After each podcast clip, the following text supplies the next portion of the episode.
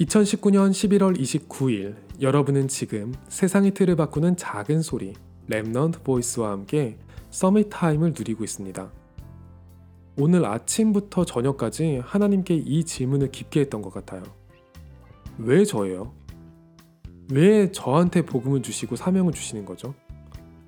저는 하나님의 일을 감당할 수 있을 그런 사람이 아니에요. 사실 예전에는 조금이나마 제 자신에 대한 기대가 있었거든요. 그런데 지금은 그런 게 남아있진 않거든요. 그러다가 하나님의 소원이 조금은 제게 부딪혀 오는 것 같았어요. 물론 저보다 뛰어난 사람들 쓰실 수 있죠.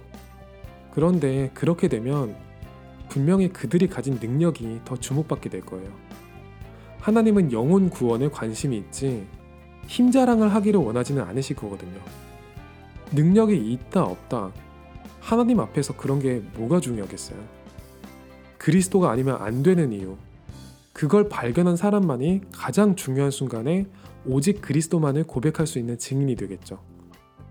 세상에 뛰어난 사람들 앞에서 제가 마지막으로 할 수 있는 포럼이 있다면 저는 제 연약함을 드러내게 될 거예요. 제가 성공인 줄 알고 쌓아왔던 것이 사실 영적인 사실 앞에서는 배설물처럼 가치가 없는 것이었고 저는 제게 가장 깊은 절망과 무력함이 찾아왔을 때 감사하게도 복음을 기억할 수 있었으니까요. 그리고 그때 237과 후대를 향해 나아가라는 말씀이 임한 거고 하나님이 어떻게 제 삶을 새롭게 쌓아 나가실지 이제는 눈을 들고 좀 바라볼 용기가 생겼으니까요.